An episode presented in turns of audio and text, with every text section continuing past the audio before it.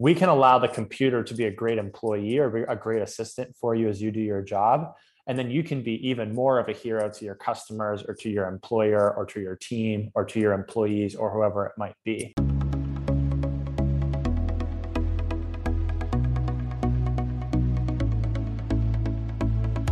You're listening to Banking on Digital Growth with James Robert Lay a podcast that empowers financial brand marketing, sales, and leadership teams to maximize their digital growth potential by generating 10 times more loans and deposits. Today's episode is part of the Exponential Insight series, where James Robert Lay interviews the industry's top marketing, sales, and fintech leaders, sharing practical wisdom to exponentially elevate you and your team. Let's get into the show. Greetings and hello. I am James Robert Lay, and welcome to episode 222 of the Banking on Digital Growth podcast. Today's episode is part of the Exponential Insight series, and I'm excited to welcome Evan Ryan to the show. Evan is the founder of Teammate AI, who is helping organizations scale their businesses using artificial intelligence. And over the past five years, Ryan has helped hundreds of businesses save millions of hours using AI in everything from small tasks to very complex multi day processes. Evan is also the author of AI as Your Teammate Electrify Growth Without Increasing Payroll, which is exactly what we're going to be talking about today, so that together we can demystify the complexities of AI for you, the dear listeners, and transform that complexity into simplicity so that you can identify opportunities at your fintech or your financial brand to maximize your future digital growth potential. Welcome to the show, Evan. It is so good to share time with you today, buddy. Thanks for having me. I'm really excited. Before we get into talking about your book, AI as Your Teammate, what's good for you right now, personally or professionally? It's always your pick to get started. Well, what's not? I'm uh, traveling the world right now as a digital nomad with my lovely girlfriend. Um, we're both still running our companies, so we're still working um, our jobs. But we're right now. I'm taking this call from Zagreb, Croatia. Uh, a few weeks ago, I was in Barcelona for the month. Um, I've spent a month in Italy, and I'll be going to Turkey and then off to France and Switzerland, all sorts of fun places. Um, but I guess it's it's really what's not. And um, on the professional side, I think we're shipping great products. My team is shipping great products right now, and I just love, love, love working with them. Um, just actually the other day, we shipped a product that's made a massive impact for uh, for one of our customers. I'm excited to talk about it. But um, yeah, I think everything's pretty much going well. Yeah, it's so important. I think right now with all of the confusion and the chaos and the conflict that is you know, we perceive is going on, how critical, and maybe we'll just start here and then we'll get into the book because I've, I've got some thinking on this. Maybe the most important technology to master in the age of AI, as I'm calling it, is the technology that sits between your ears. Um, because it's like how you perceive what's going on in the world around you and the, the, the need to to find clarity because the lack of clarity, I think, makes people feel very uncomfortable with the idea of AI. It's so big, it's so massive. Where do we even begin with that? You wrote the book on it. What's your take on that there? You know, there's enough chaos in the world right now.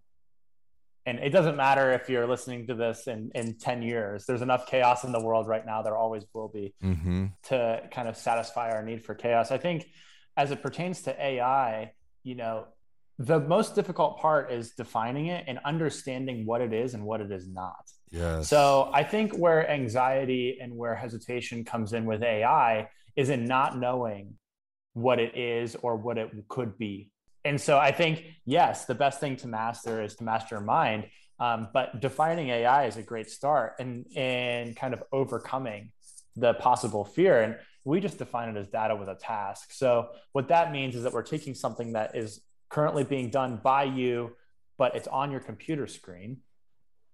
And we're saying, well, why does it have to be done by you? Why can't it just be done by the computer? Yeah. Well, what would that leave for you? So let's go through the what if.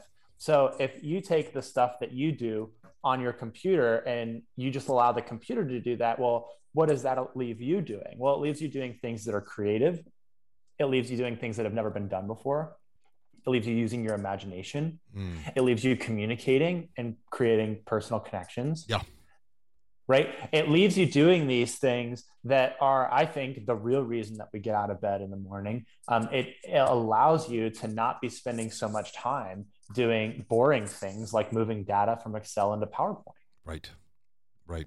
And I think that right there is so important to cue in on because if you think of this idea of the doing, and in my second book, Banking on Change, that I'm writing, I write about the four seasons for exponential growth. There's a season to learn, there's a season to think, there's a season to do, there's a season to review. Where I see so many people get trapped, though, is in the doing of the work, and we even attach ourselves to that doing.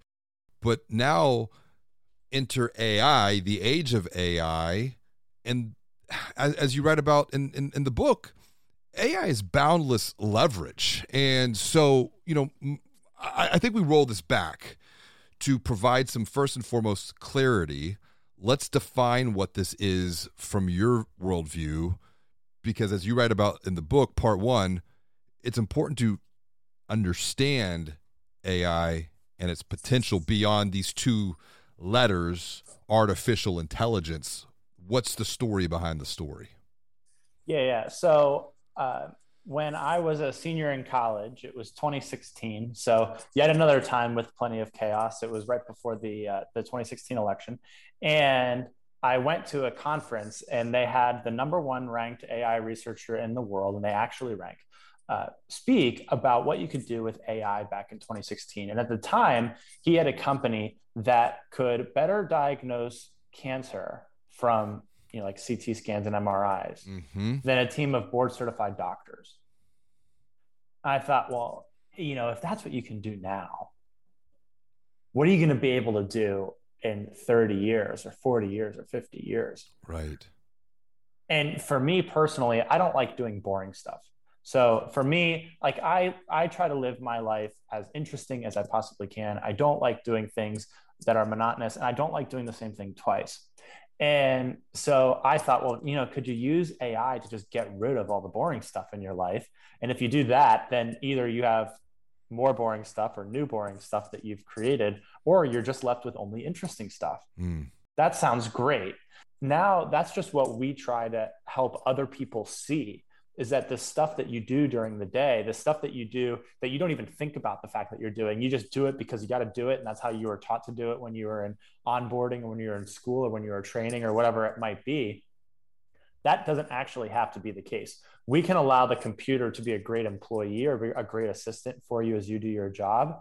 And then you can be even more of a hero to your customers or to your employer or to your team or to your employees or whoever it might be. So that's that's really where we focus. Is it's not about this big complicated, you know, self-driving cars or the Facebook algorithm or the Twitter algorithm or how many Twitter bots are there versus how many aren't there. It's not about that stuff. It's about can I do less boring stuff and more interesting stuff and lead a more enjoyable life and lead a life that's more fulfilling. I appreciate the title of the book first and foremost. AI is your teammate. Electrify growth with, without increasing your payroll. And I'm I'm really inspired by the works of and the writings of Issy Sharp, who was the founder of the Four Seasons Hotel.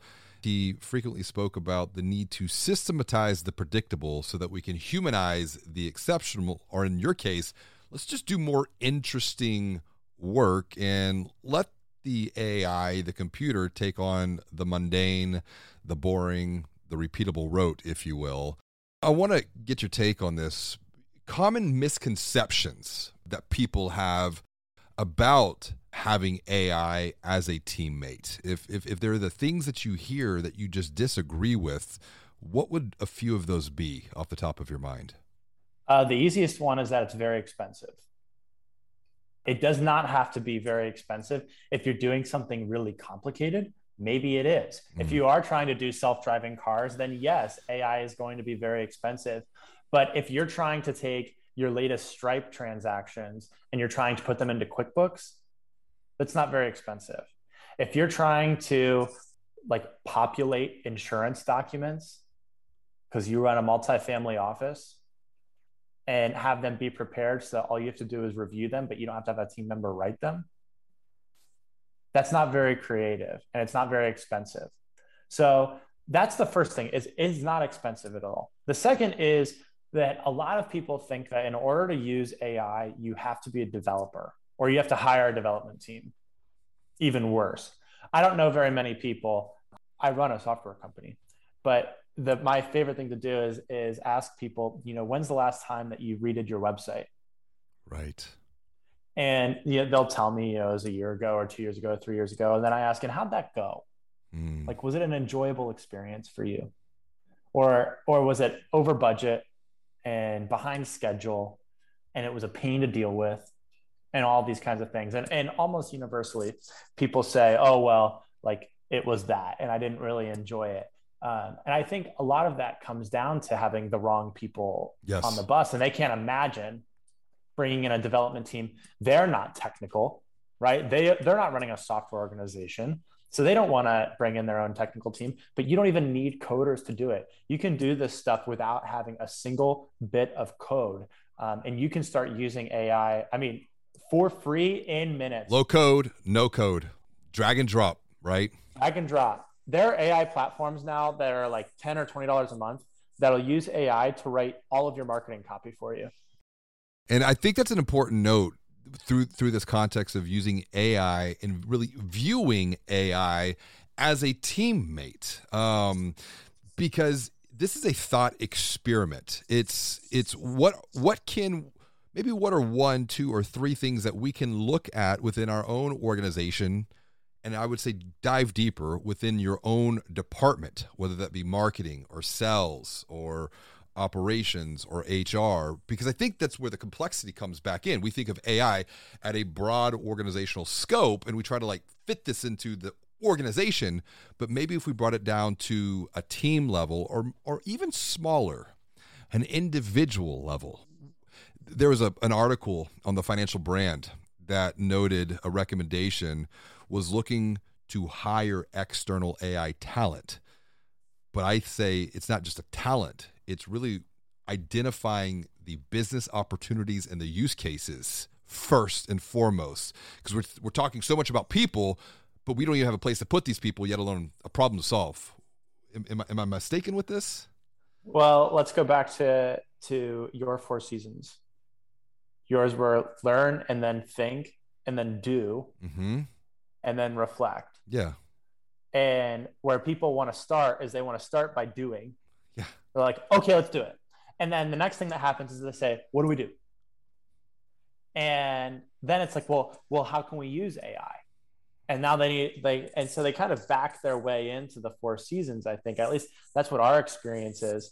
Um, but AI is it's a high level strategic viewpoint for C C-suite executives, but it's something that the lowest levels of the employee of the organization can be implementing. Yeah, exactly. And I think that they go to a conference or they read a white paper and then they get all excited about the potential they bring that back into the team the team doesn't see what they see so now it's really it's a it's a communication challenge but i like going deeper within the organization from from the top level to the team, from the team to the individual. One of my experiences of, of working with financial brands over the last 20 years is to create frameworks to simplify very complex ideas. And in your book, you you have uh, an AI success formula that might provide some clarity here. What's what's the formula for AI success? Yeah, so it starts with just understanding what you do in a day or in a week or in a month and writing that down. Even quarterly still i've now been doing this for eight nine ten quarters.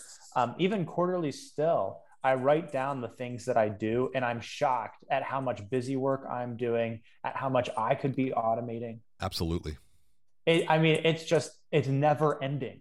It's never ending the opportunities to automate stuff. So it starts by just understanding this is what I do in a day and then kind of creating a score around it. Like, so score that activity from a scale of one to five. where mm. one means I absolutely hate it. I never want to do it again. It actually makes me angry. And five means I love it. I wake up in the morning looking forward to doing this and it gives me fulfillment. Start with the stuff that ranks as a one. Yeah.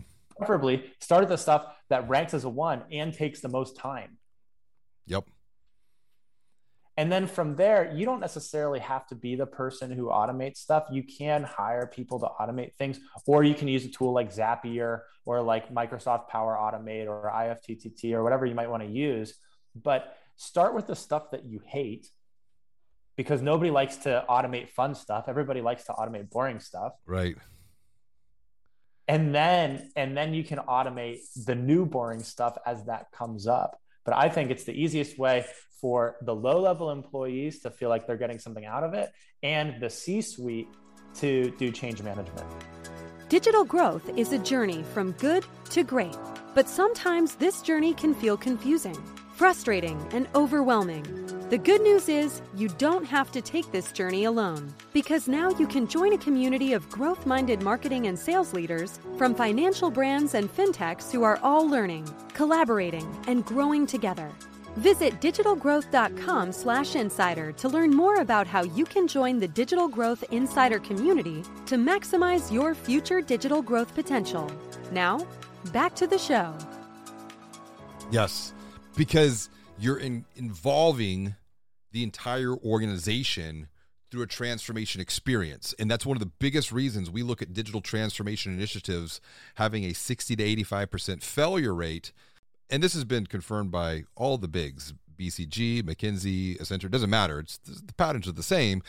The problem is not the technology. The problem is the people who are having to implement the technology and they, they they resist that change and so you're involving them and i like your daily practice of you know inventorying all of your activities because that allows for some pattern matching and then we have a very similar exercise because you kind of go through and is this distracting me?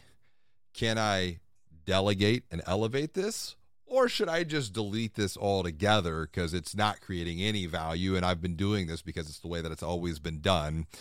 Um, when when you look at, particularly through the lens of of banking and the risk aversion and slow adoption, what are some roadblocks do you feel that could be holding leadership back?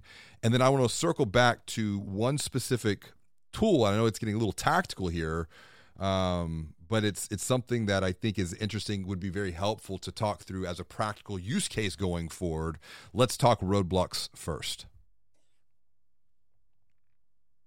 the biggest roadblock that I find in in finance, in banking, and largely just in industry is what if the AI does the wrong thing? Mm. There are kind of like there are a couple, a couple of angles to go at it. The first is when a human does the wrong thing, then you can either reprimand the human or fire them or or whatever. But how do you fire an AI? The second is when a human does the wrong thing, the human like can fix it. And when the AI does the wrong thing, then it might be more difficult to fix. Or maybe it happens and it happens at a greater scale. The wrong thing happens 10,000 times instead of once. Right. My question is actually, I'll, t- I'll tell you a story and then I'll ask the question. So, when uh, Facebook was starting to scale really big, uh, Mark Zuckerberg was asked, you know, what's the difference between you know, like running an organization full of all these people and, and being in your dorm room? And he said the biggest difference is that computers do what you tell exactly what you tell them to do every single time without fail. Yep. And humans don't.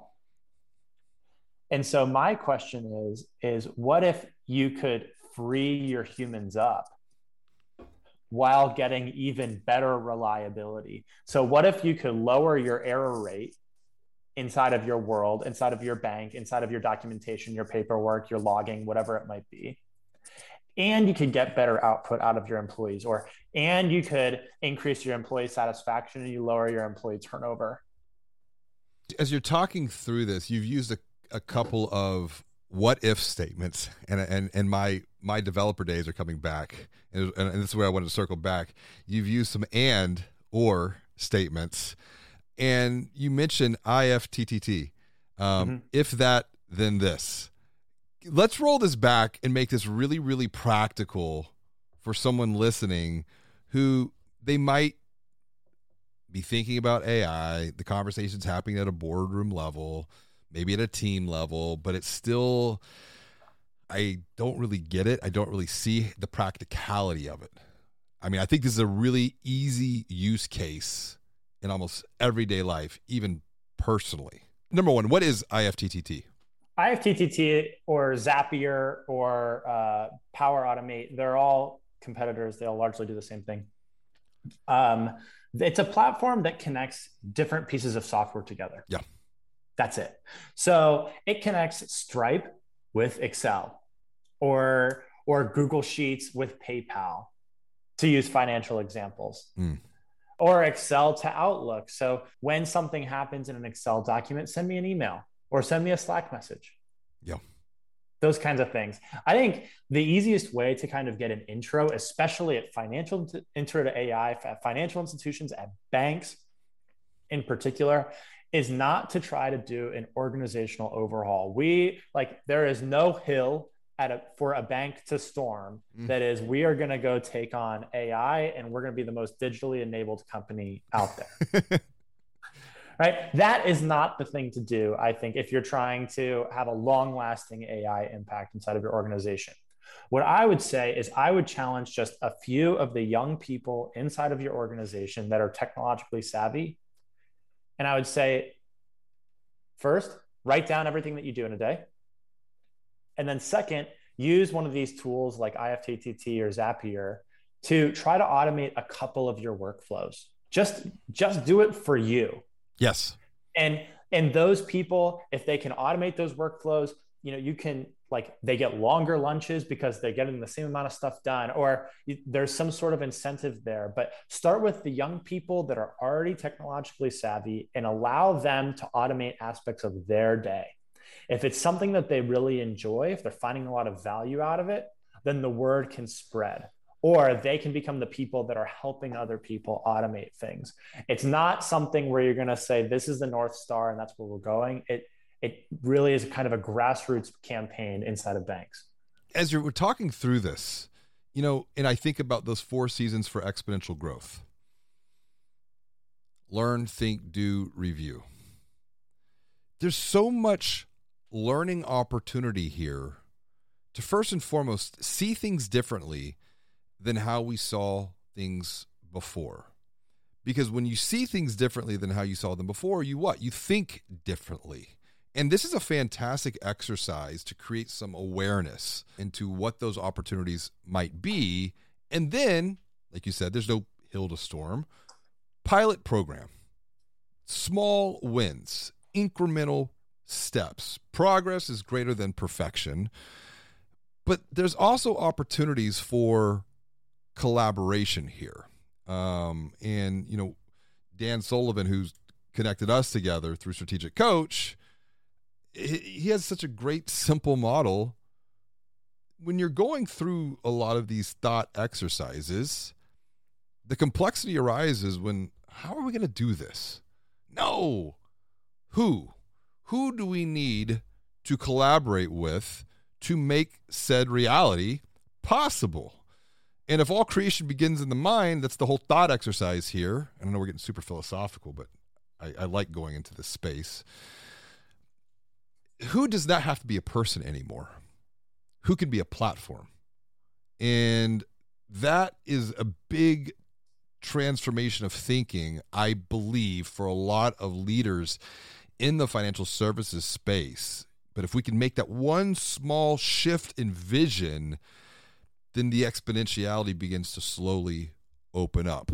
And what's your take on that? The idea of putting the who before the how in solving some of these, I would say, smaller problems or ways to optimize optimize something that we're already doing to make it even that much better. I think I think that you're you're right on the money there. I would say that let's go back uh, go back again to the four seasons. So learn, think, do, and then grow. Well, it's very easy to say, how do I learn or where do I go to learn? Versus who do I need to learn? Mm. So you by implementing this this type of a methodology where you take the the couple of young tech savvy people inside of your organization they're learning but they're also learning how it could be broader spread throughout the bank mm. throughout the institution and then once they like you can almost treat them as like little mini internal consultants yeah and then once they present that to you then you can think about well what are the ways to help spread this out inside of the organization to incentivize people properly so that they're starting to use this? What are the ways that we could see the benefits here? Or what what are the priorities for something like this? But it starts with not how do i learn or where do i learn. It starts with who needs to learn i think yes you can correct me on this and then no, you're you're spot on with your thinking. They're learning, they're thinking, they're doing, and then they take it to you so that you can learn, think, and do. Yeah, yeah, and that's the whole thing. Is like the way that i am thinking about this when when when writing banking on change is instead of trying to transform at an organizational level, then shove that transformation down to the team, and then from the team to the individual, where there's going to be a lot of inherent resistance. You start at the individual, then work to the team, then work to the org, and it's the it's this kind of you know ancient wisdom of sometimes you're the teacher sometimes you're the student. Either way there's always going to be a lesson to, to learn here. I, I want to come back to you know another very practical application when it when it came to your own experience of writing the book. Um i i, I think it's, this is such a meta perspective but you used ai to write a book about ai you literally and figuratively used ai as your teammate in this process? What's the story there? Yeah. So Dan Sullivan, for co-founder of Strategic Coach, is a great quote. He said, "The author and the typer of the book do not have to be the same person." And when I was sitting down to to write the book, what I did not want to have happen was I did not want to stare at blank cursors like in a Word document. You know, click, click, click, and you know, where do you start? So instead, I made a rough outline, and then I had six or seven people interview me for two hours each about that outline. And they basically just say, What do you want to say? Or what do you mean? Or can you tell me a little bit more about this? And we used AI to transcribe all that. Then what I did was I copied and I pasted it into the Word document, the transcriptions. Mm-hmm. And now instead of being the author or the typer, I was the author and the editor. Then we went through 12 rounds of edits. All that took place, including 12 rounds of edits, in six weeks, and it was off to the publisher. Wow. And I was still running the organization at the time. Wow. And I have a lot of connection to that because, you know, writing one book, working on a second book, we're leveraging AI as well from the transcription perspective. There's, there's a there's a speed there. Um, same thing, like this podcast. This podcast is going to go and get transcribed by AI for literally pennies um, compared to what it would take to, for someone to do the full transcription. And then that goes off to a writer. But I'm even looking for other ways to leverage all of the content that we create with AI. So, for example, then you can reverse engineer an article and then turn that into video content. I mean, there's so, uh, once again, the the the ideas. That's it. It's just it's what do you want to do? what do you want to do? Like, like really create a, vi- and I think that's why vision casting is so critical. And coming back to those four seasons for exponential growth, break free from the doing at least once every 90 days to just stop and pause so that you can review what you've done learn about those experiences and what's what's the kind of the one or two key insights and then just take time to think about what you want to do to do even better going forward. And then really consider the who before the how and that AI can be your teammate. And and there's collaboration opportunities you know it's it's it's really abundant. And on that note you know you've you've been collaborating with Bill Bloom on an initiative here within the financial services space Diane Money. Bill and I have had some a great conversation on the podcast about the journey so far How has that experience been from your lens? Because it is a collaborative effort here. I think just like there's a lot of confusion and there's a lot of hesitancy around AI, I think there's also a lot of confusion and a lot of hesitancy in the minds of lots of people all over the world, especially as inflation is is rising, hopefully turning over, but inflation is rising as costs are going up, um, as it seems like there might be more chaos than usual in how do I handle my personal finances. Yeah. And the mission of Diane Money is to put your financial life on autopilot. So you know really using ai to say this is how you need to live your financial life in order to achieve your goals. I think what's been interesting for me in the collaboration is seeing how the legacy industry works and seeing oh my gosh like there are so many ways that the legacy industry could could modernize not just to create more value for their customers but to capture more value that's been lost mm. um, like one of the big things is is like all the data that can be collected absolutely I mean, it is stunning to me as I learn more and more about the data that could be collected that's not being collected. And then on top of that, the data that's being created. I heard a story. This is not part of the financial industry, but it's similar in the financial industry. I heard a story. There was an airline that was valued at $10 billion. They took all of their uh, data and they put it in a separate company they had that, in, that they had that separate company valued, and that company was valued at forty billion dollars. Wow. Which means that the airline operates as operates airplanes as a way to collect data. Hmm. I didn't tell it. I heard that story from Salim Ismail, and uh, and I think you know that's airlines. Yeah. What about finance? And so I think it's just been very interesting to see how how slowly the legacy organizations move. I think what that means if I'm a banker and I'm listening to this right now, bottom of the first inning, top of the second inning with AI, um, like still so so early. The hype is still super real there, but but I mean, there's such an enormous competitive advantage that can be gained by using this and by using your team to create an even more human connection with your clients or in new initiatives or to expand your territory. That's a great point about your team. Uh, not just AI as your teammate, but also learning together, thinking together as a team because we understand when we can go back 100 years to the writings of Napoleon Hill and the idea of the mastermind. Uh, and where, I mean, that's why I'm getting so much literally energy from this conversation today because, you know, our minds are syncing up here and we're creating, we're literally creating together. This happens so many times on this podcast. And you could have 100 ideas, but it's just that one idea to leverage that next potential exponential leap as an individual, as a team, as an organization, as we start to wrap up here, I want to bring it all back down really, really small, really, really tight, because let's talk about next steps. To establish a habit of thinking about AI as your teammate, what is one small, simple step that they can commit to today to begin to establish that habit going forward on their own journey of growth? Uh, I think just to provide one clarifying point, um, what you and what your listeners are looking for is practical AI today. Yes.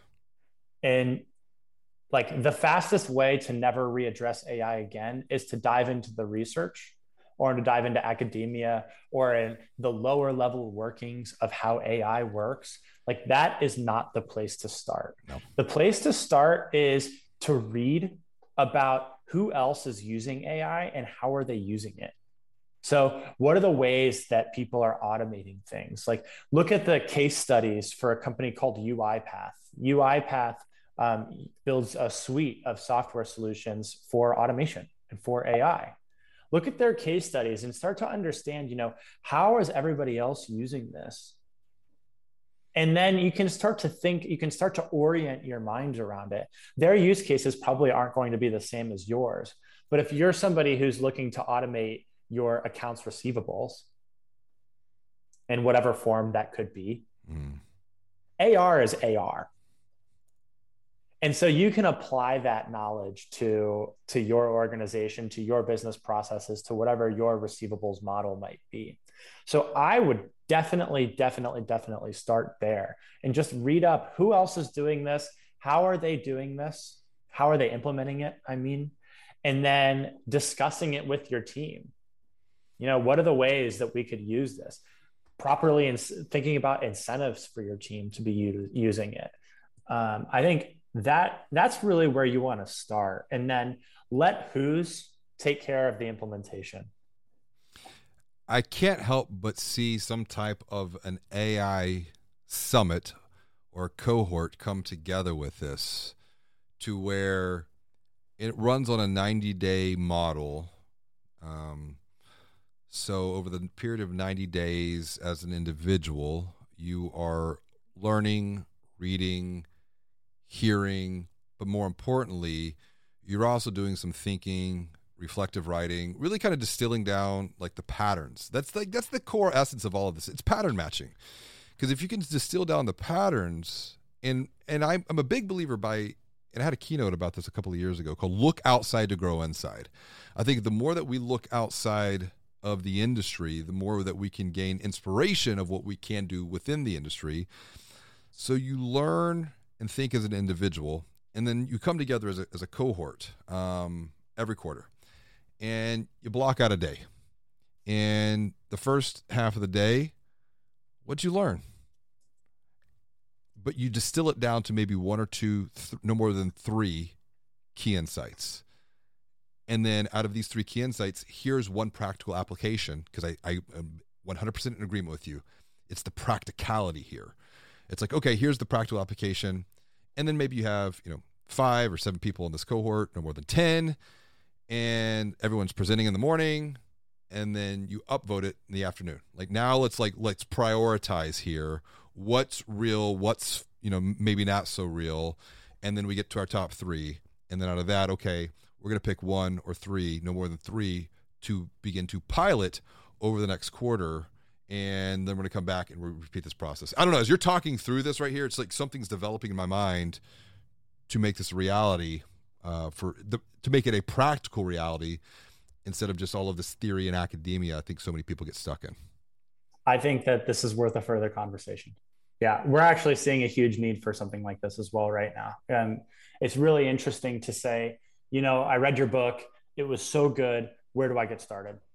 You know, or how do I get started? And it's like, well, you know, how do you how do you want to do it? Um, and right. I think I think bringing it into people's offices or mm. bringing it into people's work lives and saying, you know, this is what works for a lot of people, but let's talk about what works for you mm. is a really interesting way of, of going about it. And, and it's definitely worth another conversation because I think there's so much cross alignment. We can, we can learn so much from others. Um, and I think we, particularly when we get into a leadership position, it's like we think we have to know it all. Um, and that just can no longer be the case in the age of AI. It, it, transformation's happening too quickly. Um, right. And I'll tell you, I this was a couple years ago, but I had a we had a, a problem inside of our organization. It was a big problem. And I went to my team. I said, like, I run the AI company. I went to my team. I said, like, how are we going to solve this? Like, who do we need to hire to solve this? Yeah. My team comes back two days later they said, We think that we found an AI that could do this for us. That AI has saved us, it's $30 a month. It has saved us $130,000 a year. Wow. And so, you know, having that kind of having that kind of a discussion surrounding I have this problem or I have this need or this is a thing that we really need to be reliable. How can we do that? That kind of thing pays for itself and it pays for the, the investment of the time it pays for the change management immediately because now i sleep well every night knowing that that ai is working for me I think even it's deeper than that, um, and, and, I think about this through the lens of financial services. Whether you're you're in marketing or sales or ops or technology, or it doesn't matter what where you're at, but something to consider as we wrap up this conversation and a question to take forward: How many millions or even billions of dollars are you losing because you just don't see something because you just can't see it, because you just don't know. And that's okay. That's where I believe learning and growing and thinking together helps us see things different, to think different. But it's also important that we feel different too, because otherwise the future becomes a predictable past. The, the desire to actually turn that insight into action has to be greater than the desire to remain the same.